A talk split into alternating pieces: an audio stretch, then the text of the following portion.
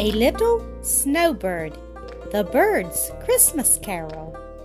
It was very early Christmas morning, and in the stillness of the dawn, with the soft snow falling, on the housetops a little child was born in the Bird household. They had intended to name the baby Lucy if it were a girl, but they had not expected her on Christmas morning, and a real Christmas baby was not to be lightly named. The whole family agreed in that. They were consulting about it in the nursery.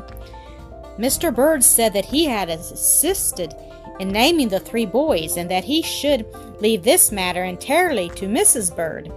Donald wanted the child called Dorothy after a pretty curly haired girl who sat next, next him in school.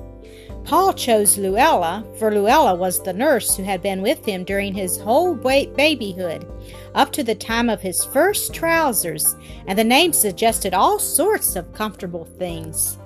Uncle Jack said that the first girl should always be named for her mother, no matter how hideous the name happened to be.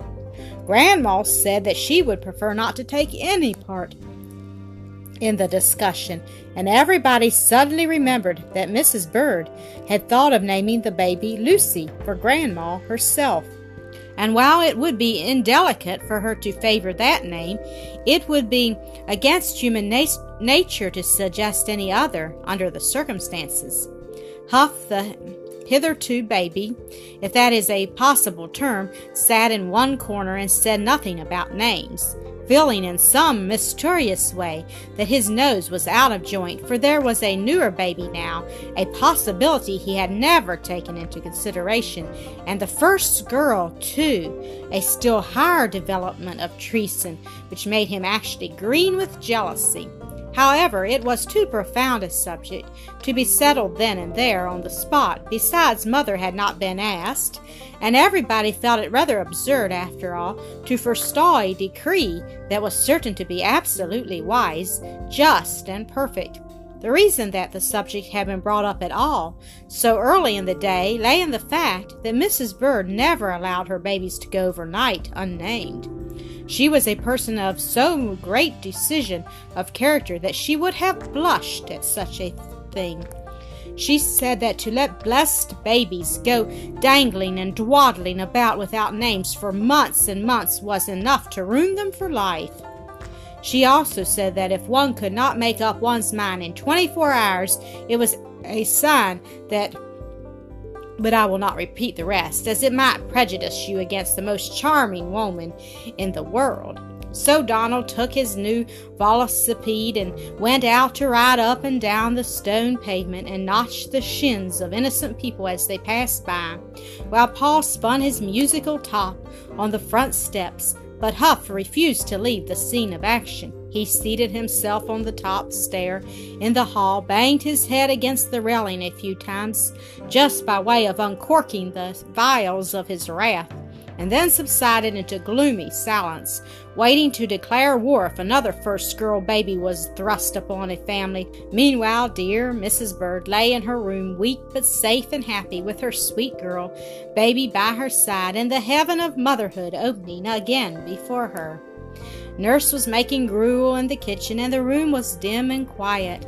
There was a cheerful open fire in the grate, but though the shutters were closed, the side windows that looked out on the church of our Savior next door were a little open.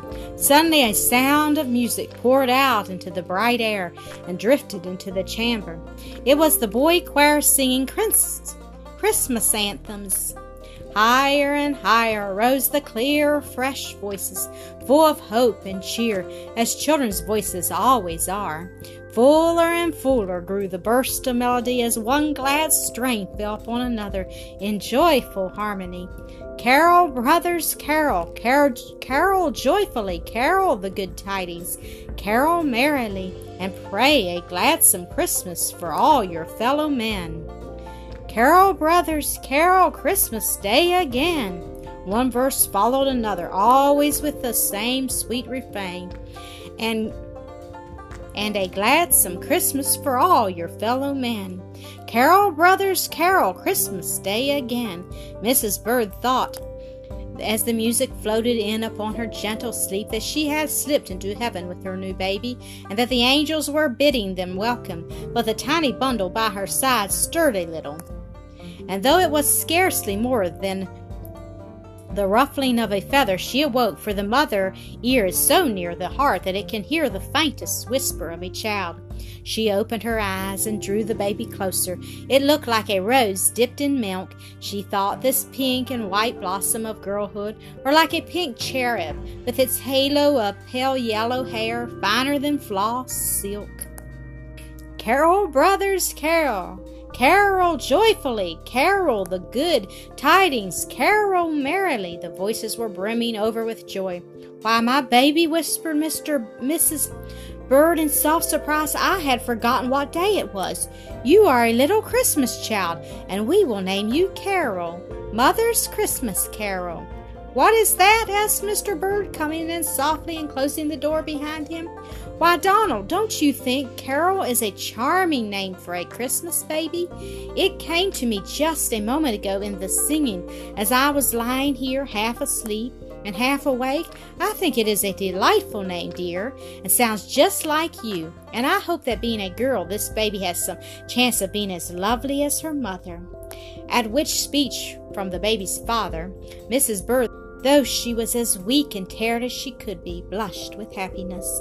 And so Carol came by her name. Of course, it was thought foolish by many people, though Uncle Jack declared laughingly that it was very strange if a whole family of birds could not be indulged in a single carol. And Grandma, who adored the child, thought the name much prettier than Lucy, but was glad that people would probably think it short for Caroline, and so the family would not be criticized as being over romantic. Perhaps because she was born in holiday time, Carol was a very happy baby. Of course, she was too tiny to understand the joy of Christmastide. But people say there is everything in a good beginning, and she may have breathed in unconsciously the fragrance of evergreens and holiday dinners, while the peals of sleigh bells and the laughter of children may have fallen upon her baby ears and wakened in them a glad surprise at the merry world she had come to live in. Her cheeks and lips were as red as holly berries. Her hair was for all the world the color of a Christmas candle flame, and her eyes were bright as stars. Her laugh like a chime of Christmas bells, and her tiny hands forever outstretched in giving. Such a generous little creature you never saw. A spoonful of bread and milk had always to be taken by mother or nurse before Carol could enjoy her supper. Whatever bit of cake or sweetmeat found its way into her purty fingers was straightway broken in half to be shared with Donald, Paul, or Huff and when they made believe nibble the morsel with affected enjoyment. She would clap her hands and crow with delight. Why does she do it? asked Donald thoughtfully. None of us boys ever did. I hardly know, said Mother Bird, catching her darling to her heart, except that she is a little Christmas child, and so she has a tiny share of the blessedest birthday the world ever knew. Thank you for listening to another episode of Acresoft Story Classic.